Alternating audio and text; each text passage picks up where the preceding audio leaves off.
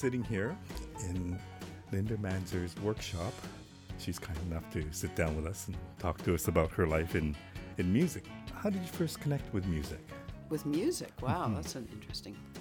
Because I think Mm-hmm. music has to. Congratulations, you've just asked me the first f- the first question I've never been asked. So But I can't imagine music not being a big part of your life. yeah, well, my my dad uh, used to was really big into music. He had a record player and um, he had stacks of records, seventy eights, and you know all the Benny Goodman. But classical stuff, I remember listening to Bolero by Ravel and and um, listening to that over and over again. That that struck me emotionally very powerfully when I was like seven or eight or something. Wow. And um, so that kind of got me, made me understand the power of music.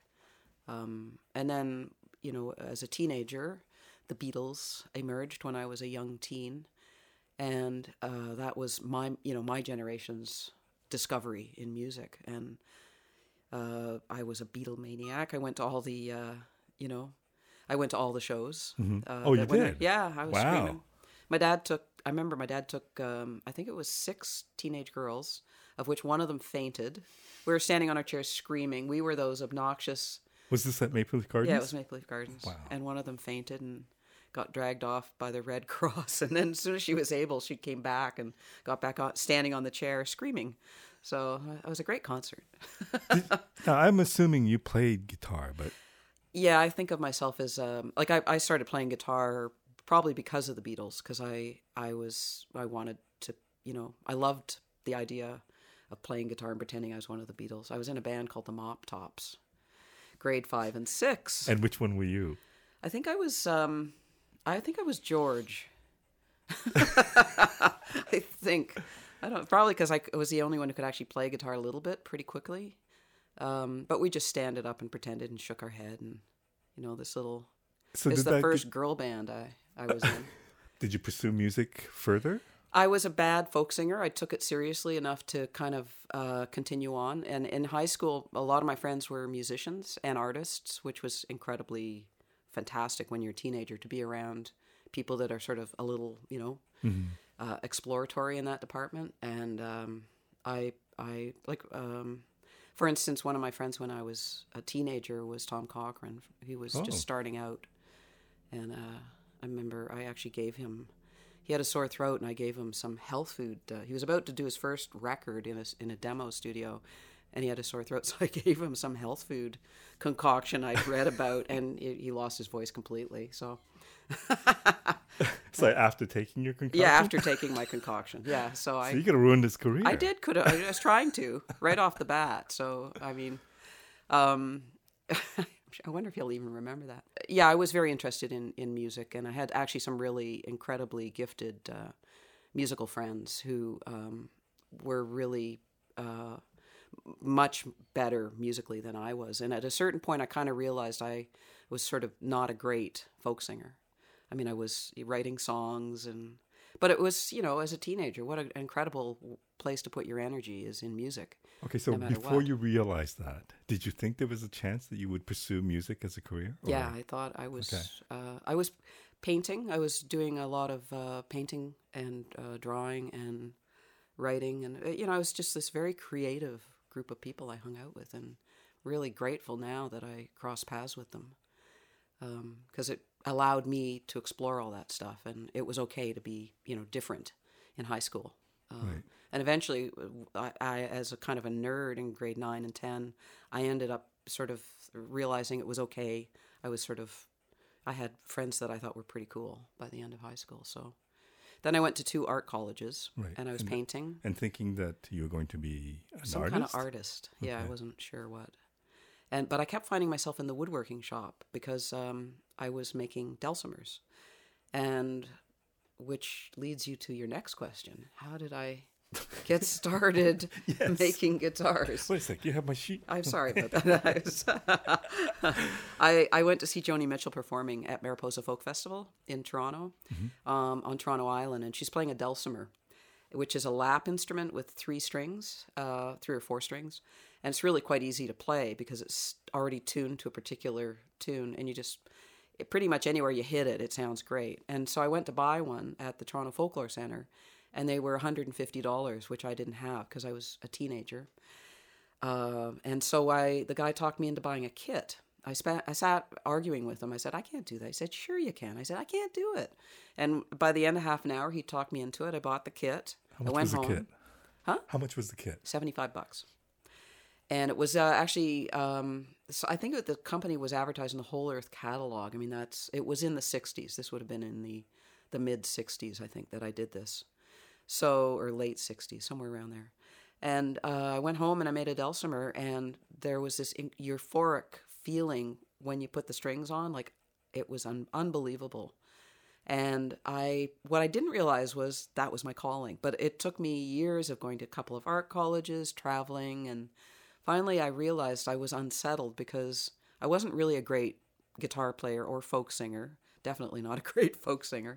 Um, and I was not, I don't know, I'm probably an adequate artist, like painter. And, but it was great that I took that long to kind of focus on trying to find a guitar making teacher because I had all these other skills I was developing at that time. I mean, it wasn't, you know, I wasn't idle. I was quite actively pursuing all these other, like photography and. What did you think it was about making that dulcimer that connected with you? It was the, the when you put the strings on and it came to life. It was like it it was an animated living object. Had you built anything else before? I had uh, my brother reminded me of this, but I and I forgot when I was in my little band, the Mop Tops, and also the Timbuktu. There's two of us in Girl Guides. I was in a band when I was in Girl Guides. Um, uh, what I took a guitar and I wanted to look like George or um, John Lennon's Rickenbacker, Right. which has.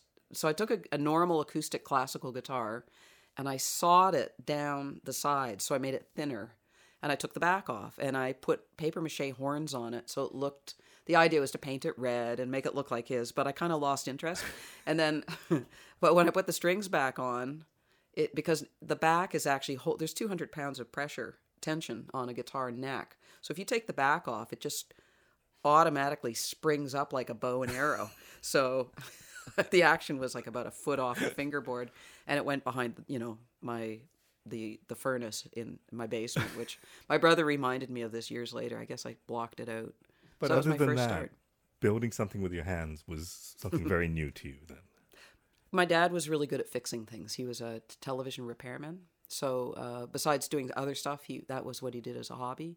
So he had a, a bench in the basement, and uh, he would go down there and fix things. And he had these lights, and he had a little radio, and you know he would just sit there, and it was his. I could tell that was like my dad's happy spot. So across the other side of the basement, I put up, made my own little bench with my own little lights, and I started painting. So in a weird way, I had this kind of connection with my dad quietly, where he'd be doing his thing with the televisions, and then I'd be at the other side of the uh, basement across from him, sort of doing my paintings. I wonder if that has something to do. I mean, I wonder if that influenced you in any way. In that, Austin. I mean, it's a very solitary thing that you do. I presume making guitars. Mm-hmm. Yeah. And and and that you related to your dad's happy zone, and it's your happy zone. Yeah, I th- I guess I saw that was my dad's. I could tell in my dad's life that was his happy zone. That was you know there's three kids probably you know running around screaming and all the stuff that goes with having teenagers, and that was where he went to. Um, and I liked watching him fix stuff. You know, I liked watching all the stuff come together and you know moving stuff around and soldering and it. I could see that, and then people would be happy that he'd fix stuff. So um, it it was yeah, it definitely made me understand, allowed me the space to kind of explore that kind of patience. Because really, the thing about making guitars is you really have to go deep into what some people might consider boring stuff. Is where you're sanding a piece of wood until it sounds a certain way, or you're cutting it, or it because there's a, you know you can spend like ten hours working on one little part of a guitar, and um, And, and what is that like for you? Like when you're sitting there standing for 10 hours or five hours or whatever, where is your mind? Like, what are you thinking at that point? Well, are you, I have a real clear picture of where I'm going with it. So um, for me, it's like a journey. It's not that I'm just standing there going, "Oh my god, this is boring. I'm sanding, sanding. It's not like that at all. It's like I'm watching the wood come to life. I'm watching the wood transform from a big hunk of wood into something that is sonically sensitive. It's going to start making sound. And I'm also curious scientifically about how the thicknesses of the different woods are going to react with each other. And you know, it is it's an exploratory journey. Every guitar is you know, is a challenge because the wood is always different. So I'm getting to know the wood, I'm tapping it, I'm hearing it transform, uh, going from like dead to suddenly very lively. And if you do too much to it, then it can go back to being dead.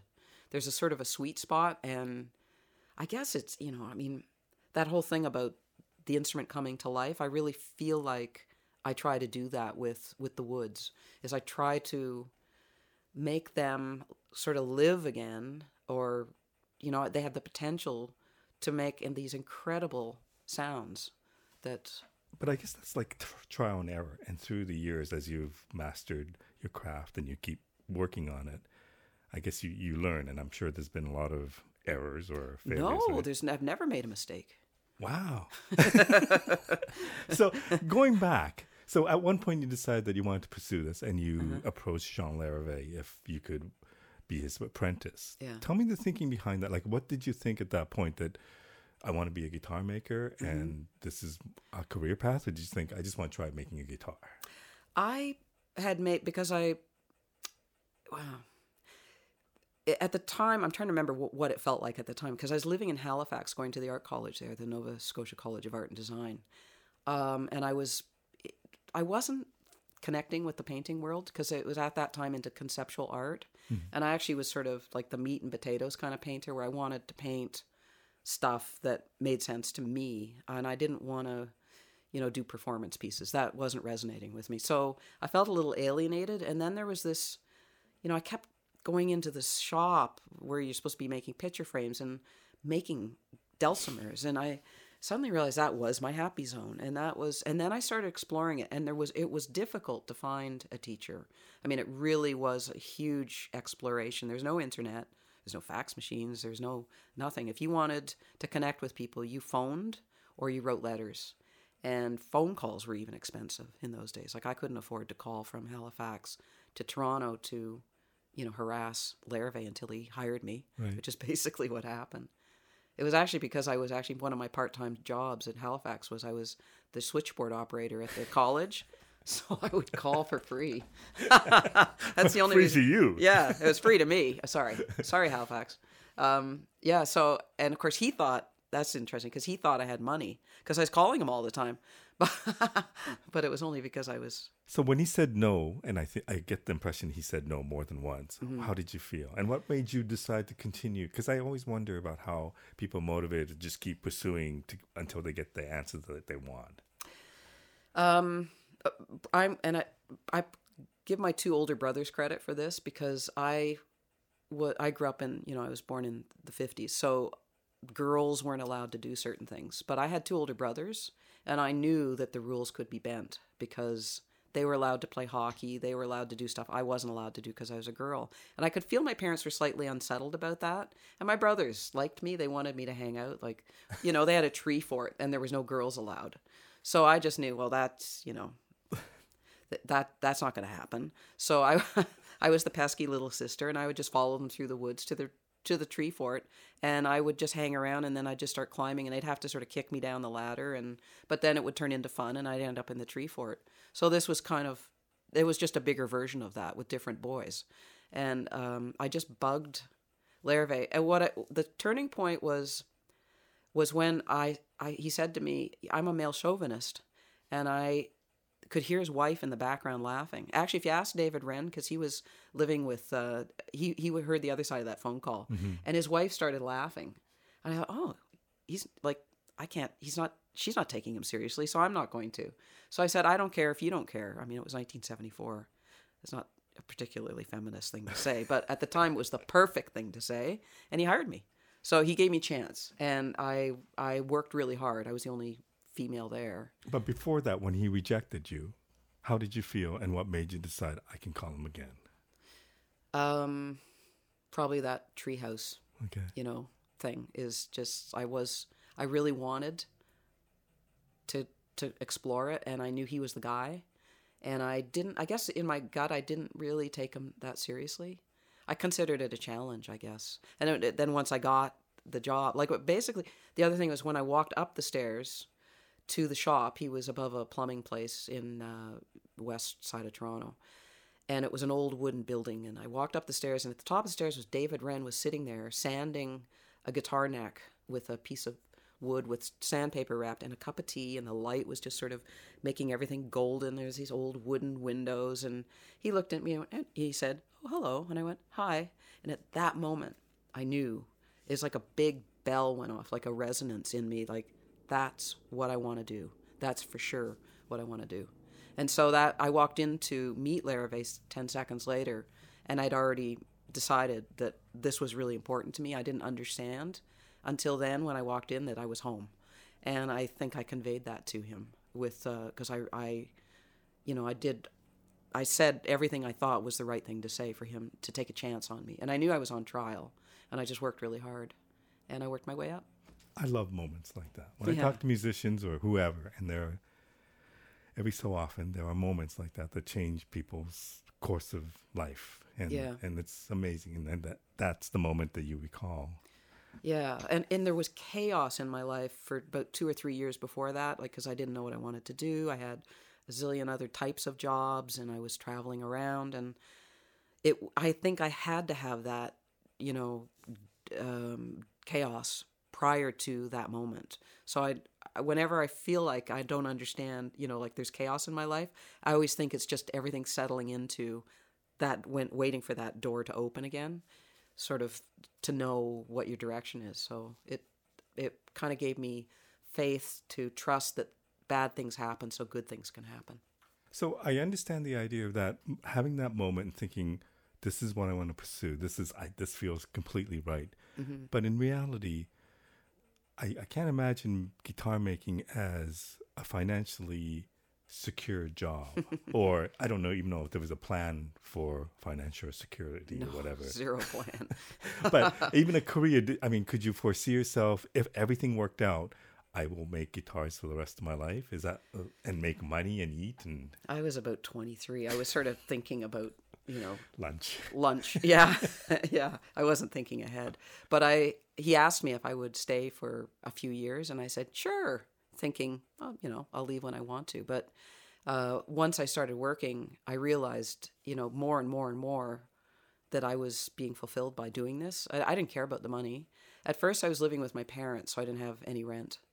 Uh, and then I moved out into, you know, apartment with a bunch of people, and I I didn't have to pay very much. So, but I was poor. I mean, I was poor. I was, you know, not eating well. Um, I the first ten years of my career was a struggle. Even when I had some quite famous customers, I was always financially on the edge. It But wasn't did you ever question? Did you ever think, why am I doing this? I should. no, because I was happy. Because I think if you have, I mean, this sounds cliche, but if you're doing what you want to do, uh, you're you're um, that's your reward. And I always had enough, just enough money to pay, so I had enough that I didn't have to stop. Like I had a room, roof over my head and could pay for groceries and and then also what it forced me to do was actually be di- very diverse in what I did build. So if anybody would ask me to build something, I would say sure. And if I even if I had no clue what it was they were even asking me to build, I was so it forced me to, you know, like for a good example is Bruce Cockburn asking me to make a charango for him. I said, "Sure. What's what's a charango? You know, animal, vegetable, or mineral? You know, I Don't you get that at a Mexican restaurant or something? yeah. so I, I just and that actually then I I you know I would just research it and find out and then I would just figure out what it was and I'd build it. And luckily all these people were really you know open minded about whatever they got. In particular, Pat Metheny. I had been working with him for a couple of years, and then he asked me to build a guitar with as many strings as possible, which was Was, was that the criteria? As many? That was it? Not Yeah. forty-two or whatever. no, no. And wow. And so there's no other direction other than that. Actually, before Yeah. we get to that, because I still want to go back. Um, what did that apprenticeship with John Larrivee mean to you? Oh. Like, what did that teach you, and what did you come out of it? Well, it established what was to be my future. It was the, the the bedrock of what was going to be my career, which I didn't know at the time. And I was making you know relationships, professional and personal, with people who are now still my my best friends, my alternate family, I call them. Uh, you know, like people like David Wren is a really good friend of mine and a, a, a beautiful builder, and a you know a, a dear friend of mine. Uh, Grit Laskin had just left Larrivee, but he and I have, are really close friends, and all these people are Tony Duggan-Smith, George Gray, uh, Larrivee, um, uh, Sergei de Jonge, um, Tony Duggan-Smith, who works with me occasionally still. Um, all these people were my pals and we supported each other and helped each other because we shared a common goal of wanting to understand how guitars were made and to make the best guitar possible. And over time, at first all our guitars were fairly similar, and then over time each one of these builders developed their own sort of voice, their own style, and that for me has been the kind of the at first we were sort of competing with each other, which was weird because we're also friends. Mm-hmm. But what other I can't think of another business where your competitors are also the people that the first people you'll call when you've got a problem. Like my lacquer just cracked. Like, you know, what do you think that is? And then they would actually help you to further your art artistry. So there was this higher kind of cool thing that we are all striving for together. And over the years, um, we we've grown old together. I mean, I've been doing this now for over forty years, some I've watched them have babies, and the babies have babies, and so you know, it, it's my family. These guys are my family. When you left, when you decided to leave Larrivee and go out on your own, mm-hmm. at that point, did you think I could make a career making guitars?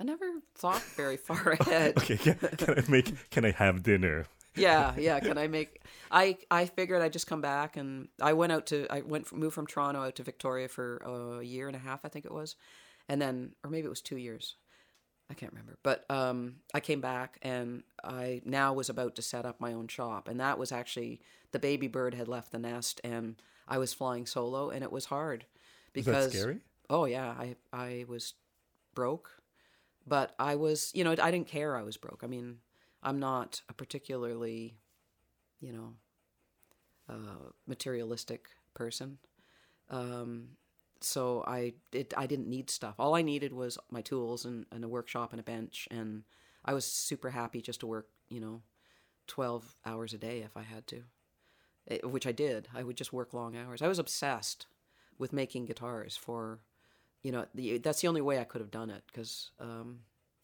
you had to be obsessed to point, to be good at it. Mm-hmm. And does it? Do you get orders, or do you just make them and hopefully sell them on consignment, or how does that work? when I came back, uh, there's a couple of stores that were interested in me. Uh, in particular, actually, Ring Music on Harbord Street and the Toronto Folklore Center. And Michael McLuhan, um, Marshall McLuhan's son, was had a music store, so he actually uh, said he would like to represent me right away, and that was because I'd been with Larrivee. So he started selling my guitars for the first year, so I didn't have to worry about marketing at all. He just uh, took a, you know, a cut and I wouldn't interact with the clients, which was perfect because I got to just buckle down. And then that changed one day when one of them found me, found my secret workshop, which I was sharing with a lute maker above a pool hall on College Street. And up the stairs came this guy looking for me who'd ordered a guitar, but he wanted to tell me, he wanted to interact with me. And so I did. And that was when I started realizing I needed possibly to cut out the middleman because I needed to know what the clients wanted but the timing was great because I'd had about a maybe two years of of just you know getting my shop set up and working and getting good work habits, and then I was ready for the extra burden of you know selling them myself. How important is it that you actually played in the mop tops? or no, actually, how important is it that you, you, you played the guitar and then, you know, no matter how good you actually became, like that experience of knowing the guitar because if you're dealing with the level of a Bruce Cockburn or a mm-hmm. Pat Metheny, I mean, I presume their musicality is at a level that's beyond beyond me. most people. oh, I would, I would say. but so is yes. that an easy thing to relate to? Because I that's the part that I just you know when you when don't under yeah. yeah. like if Bruce says I want to do this. Mm-hmm. How easy is it to execute that? Well, everybody play has a different style of playing. Everybody wants a different type of guitar. So what I in some ways, the fact I'm not a great player, I think, has actually helped me a little bit because the guitar has to be really easy for me to play. So it has to. I- It can't be the reason I'm not playing it. So I make it as if if the problem if there's a problem, it's me. It's not the guitar. That was sort of, I think, ended up sort of helping. Right. Um, somebody like uh, Pat Metheny and Bruce Cockburn have very different um, technical setups on their guitars. Um, but the main thing is is what it sounds like, and and they're both looking for slightly different things because they have, both have slightly different playing styles. When So- they describe that thing that they're looking for, is that easy for you to to incorporate easily into your ca- guitar that you're building? Well, I think to a degree, people have to like what I do. Okay. Um, so somebody like uh, I'm trying to think of somebody who doesn't play one of my guitars uh, wouldn't you know connect. Some people aren't going to connect with what I do, and and then but I so I've I've got a pretty specific thing I'm personally looking for in a sound, and if the play, but usually those you know like people like Pat Metheny and Bruce Cockburn, I love what they do, and that's kind of what I'm trying to do is make uh, that sound. Like that full rich crisp but fat kind of you know piano-y as, as piano-y like as possible sound. Um, but i have a particular thing in my head that i'm aiming for that works with what they're looking for as well. But then the difference between them is i've got to make the guitar set up for them um, because they're slightly as i said slightly different So you knew this. Like I, I saw an interview with Pat Metheny, and he was talking about how you had approached him after a show, yeah and you had brought your guitar. He played it, and there was that instantaneous connection with the instrument. So you knew that possibly this guitar would connect with him. Uh, I hoped it would. I was a huge fan of his. I, I actually, um, I took him two guitars after the show back to his hotel room in 80, I think it was 81. He was at Convocation Hall. And I, I hadn't even actually planned to meet him. I was just sending him a, a letter backstage and I got called backstage to meet him. I guess he was just, it was, he was in the mood to meet a guitar maker or something. And, um, and then I had an apprentice at the time from Denmark, Peter. So and uh, his drummer Danny. The four of us were standing there, and Danny and Peter said, "Well, why don't we get some guitars?" So Pat and I looked at each other and said, "Oh, okay, sure." Like no time like the present. So it was actually them who set up that meeting, not Pat and I, and because we were both being polite and shy and like, "Yo, someday we'll meet each other and you'll see my guitars." So I went back to my the pool hall shop and grabbed the only two guitars I had, which I hadn't even prepared them, which is actually sort of great because that's kind of basically he got what it, the real deal, what I really do. Took him back and he played both of them for about three hours, and he one of them in particular he absolutely loved, and he said, "Can you do this only without uh, you know with a cutaway?" That was the difference. I said, "Sure," and I made uh, I made him one, which was ended up being the one that he's had since then, it's, which he calls the Linda Six, which is just yeah, I presume that you have a lot of great relationships with musicians, but I would presume that that was one of the big turning points in your life. Yeah, it it was definitely. I mean, if you were a guest in that hotel that night when I was in the elevator going down from you see him ordering the guitar, I was yelling, I was swooping it up. I was very Wow. excited. It was like a dream come true, and I also knew it was a turning point. In I mean. Uh, and then I saw him. It's interesting. I saw him about a month later in Connecticut. I went backstage, and he loved the guitar. He was really happy with it, and he said, um, he said, you know, I if you want, I'll endorse your guitars. He offered, and he says, do you think you can handle what that means? And I went, I was, you know, the thought bubble was, what the does that mean? and I, but I, my mouth said, sure, and I thought, oh, wow, there's like he's, I'm about to go on a ride with this guy. So, So, and before him, I mean, you dealt with Cockburn and a number of other. no, I hadn't, Oh, uh, not- I hadn't dealt, I had, I think I'd met Bruce. I met Bruce through Larrivee, um, but I was an apprentice. And uh, and then I started working with Bruce a, a couple of years after that. So this would have been your first big name endorsement. Not really. I was really incredibly lucky that. So this is just another day. no, it was a big one because I'm a huge and still am Pat Metheny fan. Like uh, he was to But me. it's not only that he liked that guitar, but you've made a lot of guitars. Yeah. like a ridiculous amount of Well, guitars. the c- cool thing about Pat is he's he's an explorer. He's an acoustical explorer. So he had all these ideas, and I he now had a, a, a mad scientist to work with. So he would say, "Why don't we make a guitar that sounds like Charlie ba- Haden's bass?" I'd say, "Okay," and off I'd go. And three months later, I'd come back with something that sounded a bit like, not really, but a little bit like Charlie Haden's bass. And whatever it was, he would kind of go, "Great," and you know, he'd adapt to it. And for him, it was just a way to kind of wake up another musical side of himself or get i don't i'm not really sure but he just kept doing it. Every year i'd make him something different. So i ended up sort of designing and inventing about 20 instruments that uh, you know i had never seen before like the baritone the sitar guitar the um, all the little mini- miniature guitars and the big guitars the picasso obviously and um, everything he always had a little twist on it. Like he always wanted to push a little bit the envelope which was really good for me. Also knowing that whatever I did, he was okay with it. Like he would, I would just do my best, and he would greet it with a big smile, and he'd just dig in and start playing, and and you know maybe a couple of years later it would appear on an album, or I never knew. I was But he's also talked about those instruments actually inspiring the actual album and what he cre- created, mm-hmm. Yeah the actual instrument as opposed to. I mean, I, I don't, I don't know the process, but that's something amazing that yeah that he takes your instrument and because of that connection, yeah he creates this other thing that becomes a recorded product. yeah, and I'm very grateful for that because it's a guitar maker's dream come true for that to happen. I mean, I'm in a very enviable position having uh, somebody like that, and and I think it's partially because he and I sort of connected in a way at the that we we liked each we like each other, um, and uh, I sort of think of him as like a brother, um, and I'm I I'm, I love what he does, and I'm you know I'm just tickled.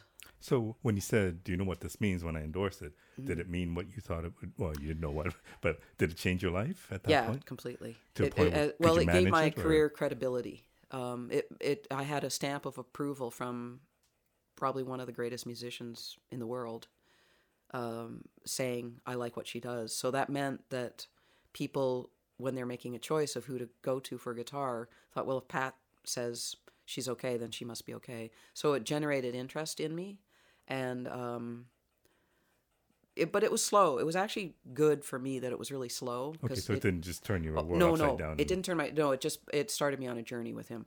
But he was actually a really good teacher for me to handle the pressures of it.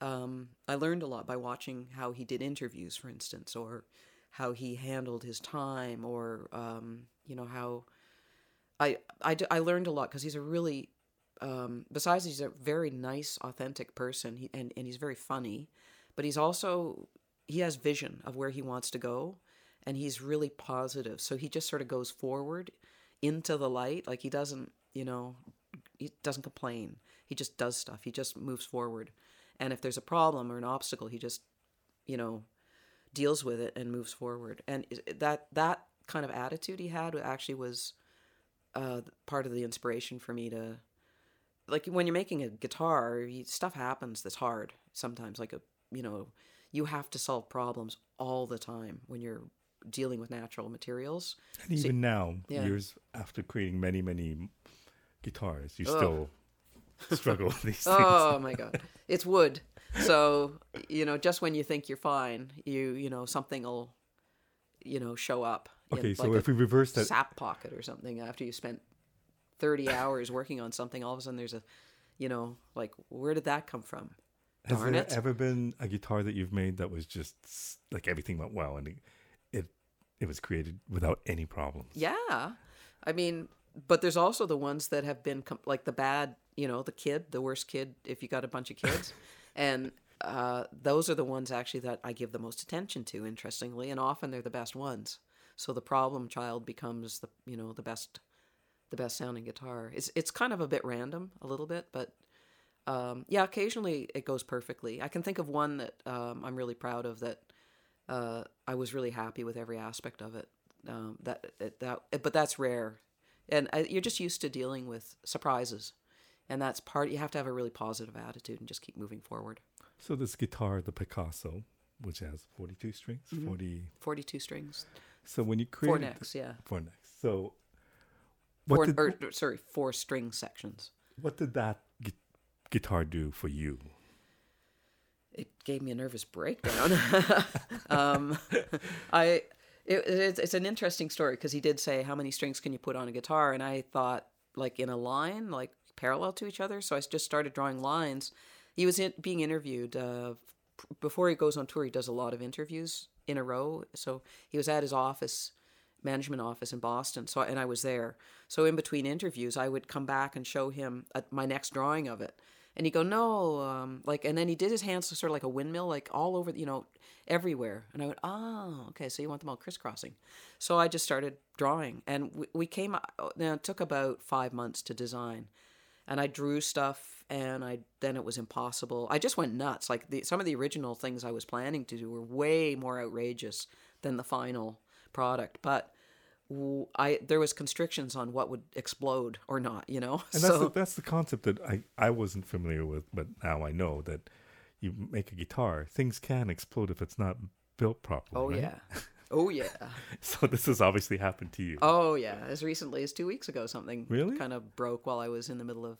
Yeah, I, I had a faulty uh, tailpiece on a on a guitar, and um, I it had uh, it was a new design I was trying, and it just exploded. Sounded like a shotgun, and luckily it didn't damage the guitar, and I was able to replace it in time. But yeah, but you just sort of So when you draw just- a monster like that, yes, you're obviously already quite conscious of the fact that you need this to, for this to work. You need to do these bracings and whatever.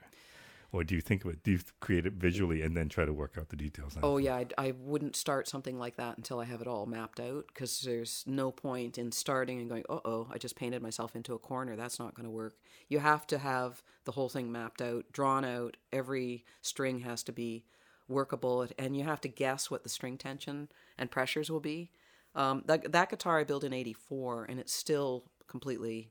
I mean, there's a little bit of you know warping, a little tiny bit, but considering that there's about a thousand pounds of pressure on it, it's it's actually he uses it all the time. He still tours the world with it, so I got that one right. There's there's the bar the first baritone I made, which is a much simpler guitar, was um was not well designed because it was an experiment because nobody that I know of had built a bar uh, an acoustic baritone guitar before. I think there was one electric out there, but so I hadn't done that, and I didn't, you know, I didn't, I didn't guess right, and uh, so I had to replace the top. But I learned from that. How do you measure success? And success being very relative, and I don't mean financially, or it could be financially, but when you decide that you would take on this journey of being a guitar maker, and and just I presume doing it every day and being able to eat is one level of success, but you've reached a point that's beyond that, and and you've worked with obviously very talented musicians who believe in what you do. At what point did you think I've made it, or is there such a point? I don't know. I made it. Um, for me, success is um, the last guitar I delivered to somebody in person, and I sat down with them when they opened the case and picked it up and played it for the first time. And for me, it was, I was nervous. He was nervous. You're always nervous because you never know if you're going to nail it. And you try, and it wasn't quite exactly what he'd asked for because I had to make a few changes that worked, you know, physically for me. So when that happens, does he know before you deliver the guitar? Yeah, do he you send him an email little- that says, eh, something's different? he, he he gave me a little guidance. He a lot of times people just say do what you want Right. because um, so I just I just did what I I, I it's a kind of thing where you have to kind of trust your own gut to overrule some of the stuff to because the end goal is to make something that they connect with. And sometimes people think they want something like they want for instance a certain type of wood. And i know that wood might not be the right thing for that guitar but they've got in their head they want something. So but i'll work with them around that. But in this case he just there's a couple of design features that i just sort of um, he knew he was going to get what i you know he eventually left it in my hands and trusted me which was actually perfect. So when he got it for me the success was about half an hour into the meeting he was playing the guitar and he finished a song and he looked up at me and i could tell from his face that you know i that, that it was a success because he was inspired, he was happy, he was relieved, he was emotional, and he was, um, you know, I mean, it was just beautiful. So was, that's that moment. That's why my goal is to inspire the musician.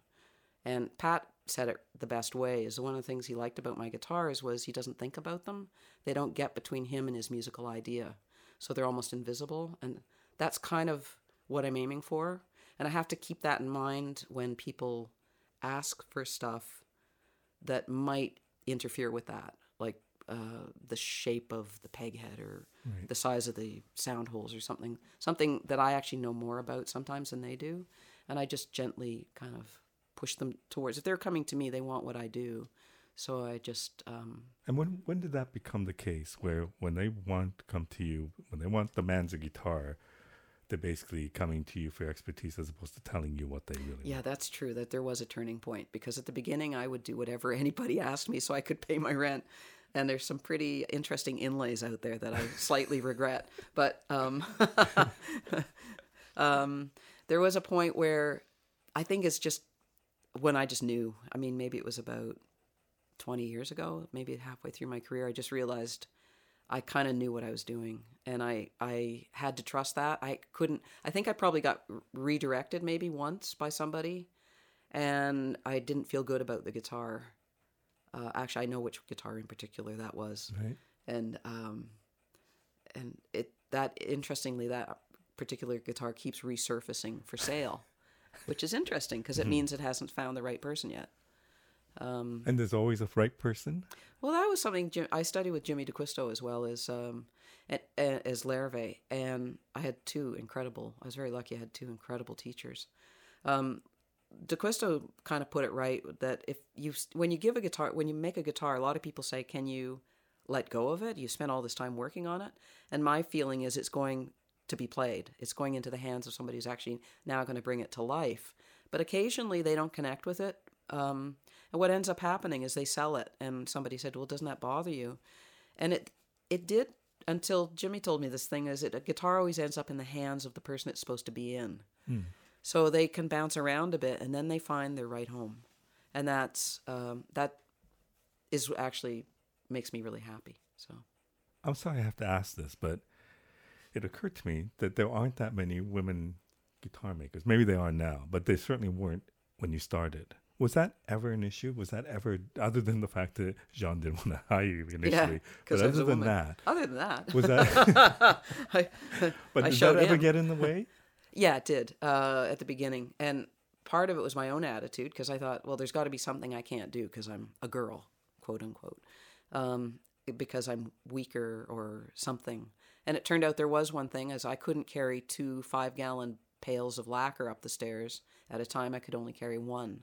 That was the only thing I could ever figure out that was different. That I couldn't figure out leverage or something. I just it it I could do everything. Um, I probably worked harder as an apprentice because I was so terrified of being fired.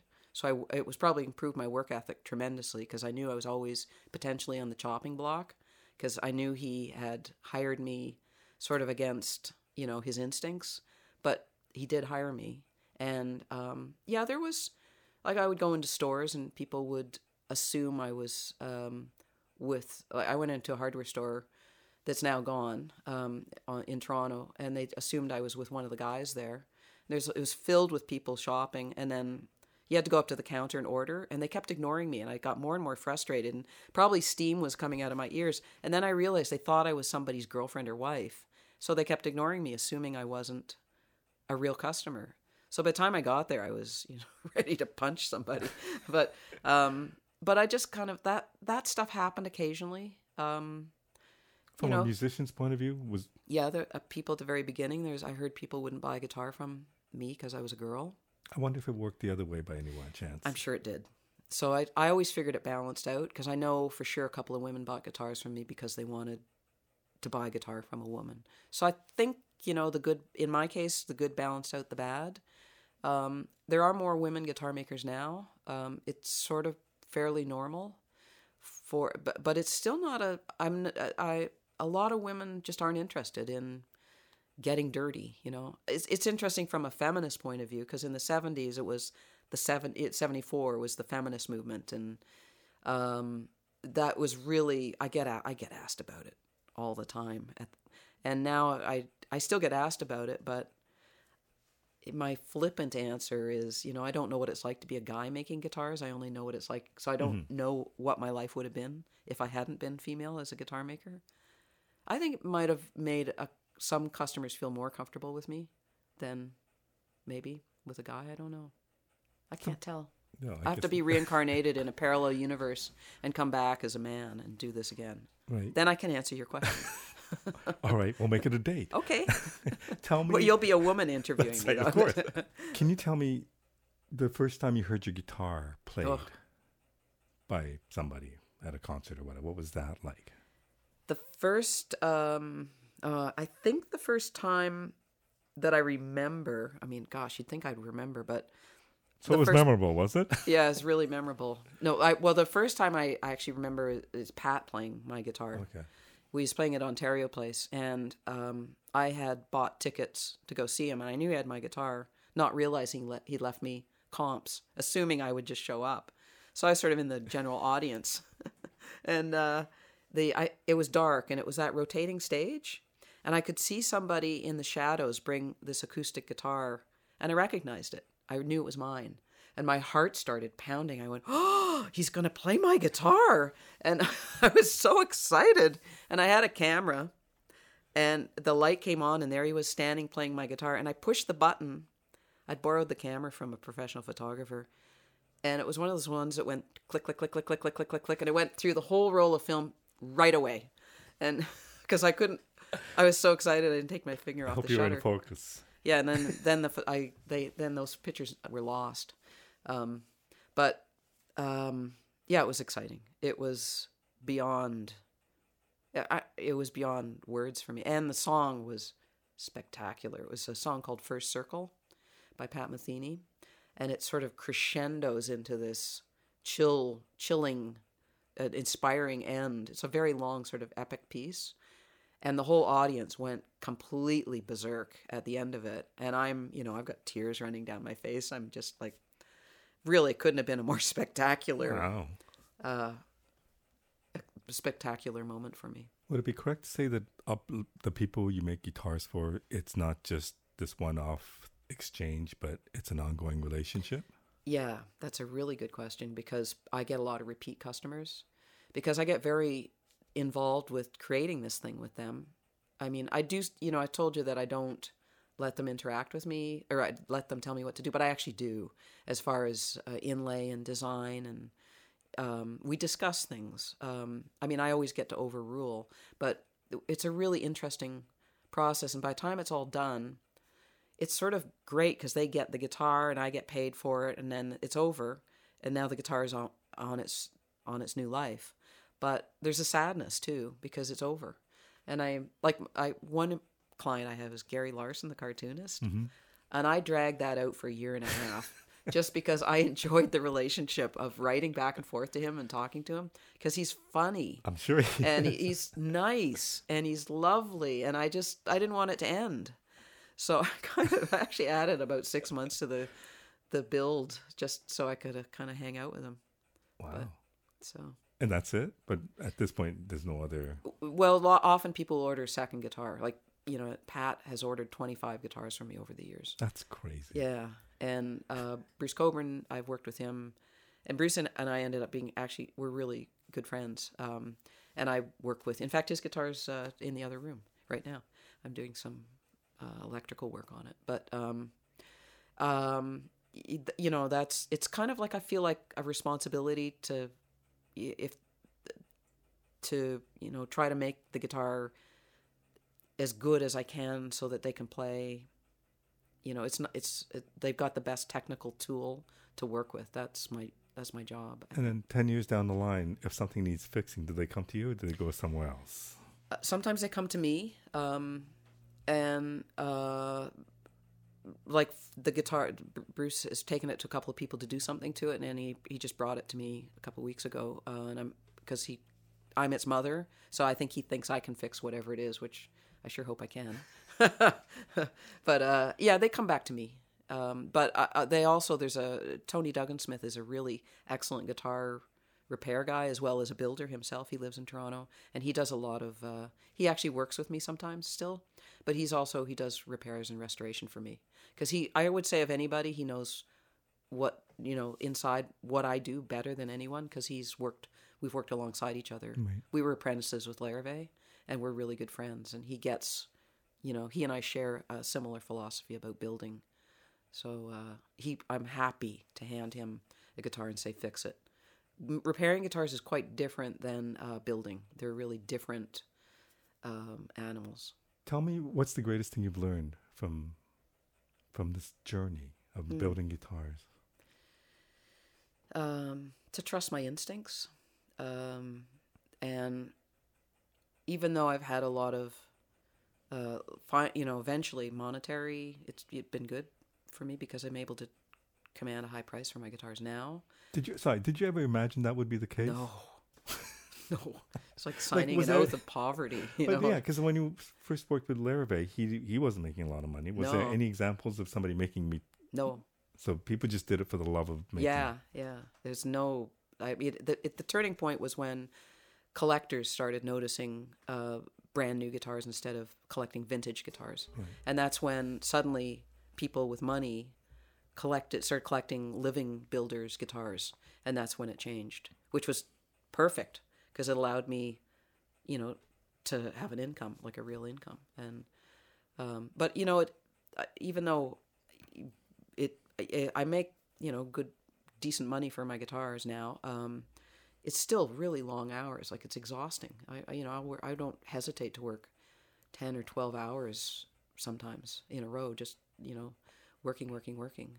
I'm very lucky. The thing i've learned is i'm very lucky that i got to do what i love for a living i got to interact with some of the most incredible musicians famous and non-famous in the world and help them bring their music. I'm I actually believe that there's kind of like a vibe in the instruments that you so I sort of feel like I have this responsibility. For me it's like as close to a religion as I'm going to get is trying to put good into it so that good comes out of it or you know in or honesty into it. And I I think it's you know wood doesn't lie. You can't BS a piece of wood into doing something it doesn't want to do. It, it, it you have to connect with it and understand it. So it's taught me to be more uh, connected with myself and authentic, and trust my gut. Um, and I'm really grateful to, that uh, I've been able to do this my whole life. This is great. Thank you so much for taking this time. I just find it fascinating what you do, Thank you. My, and, and I know you're very busy, so my really pleasure. Oh wait, before we Oh, go, yes. Okay, yeah. there is one project we have to talk about, Ah, which is the group of seven guitars. yes. and I'm luckily involved in this through Riddle Films. But can you tell me about the the group of seven guitars project that you're working on? Yes. Uh, about four years ago, I was walking through a, a gallery and I saw a bunch of painters paintings by the group of seven. They're the uh, sketches, and they're all lined up together. All the little kind of sketches. They would go out into the woods and then come back and do the bigger painting. And I thought, wow, those guys are so great. They're so fantastic. And there's seven of them, and they're all from Toronto. And I thought, huh, I kind of started in Toronto with about seven people, and they formed this community, and they're really close, and they encouraged it. So did we. We sort of did that.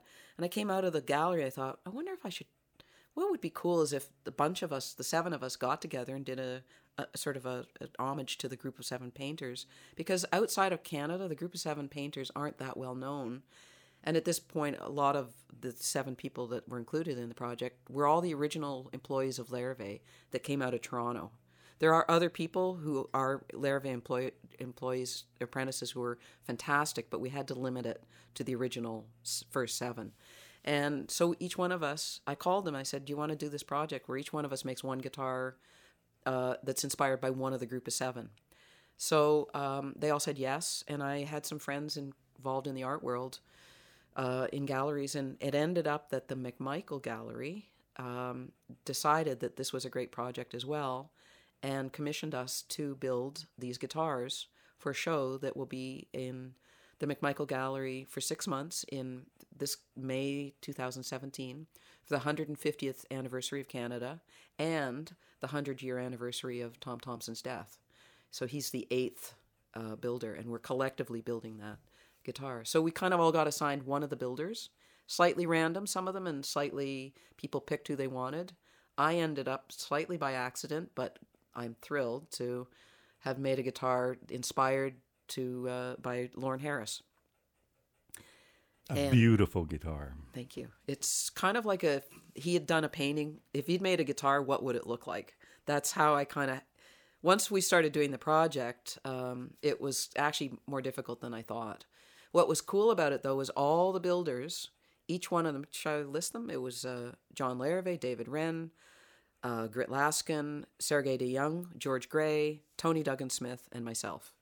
And um, each person because it was this sense of community, we all work together, we support each other. But the moment we started the project, everybody went off on their own and didn't discuss what we were doing, ironically.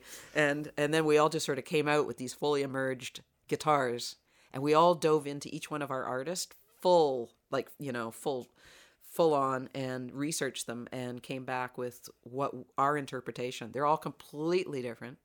We did set some ground rules is that we all discussed slightly what the guitar might look like or like if it was going to be a classical or Right. flamenco. So we had a variety in the event that they're played together. So there'd be some acoustical variety. But the only rule was it had to be playable. And and they are. And I've, I've had the chance to see them in action, and it's stunning. So so that's next May. And Next May. Yeah, at the McMichael Gallery. actually, you can read up, read up on it at the McMichael uh, website right now. So- yeah, so- and Riddle Films has done a documentary uh, showing what we did behind the scenes. So Yeah. it's great too because I'll get to see what everybody else was going through their thought process. So yeah, g- great project, and good for you for coming up with that. It's just such an amazing thing. So Yeah. Well, I, I, I, it was my idea, but everybody kind of ran with it, and it became our project. You know, it's everybody's just dove in equally. It's so, so great, and it was. It's been fun, like hilarious, like all the meetings together. You know, sort of like getting the band back together. You mm-hmm. know, it's just we've had a fantastic time. So thank you again for this time. I really oh. appreciate you talking to me. My pleasure. Thanks.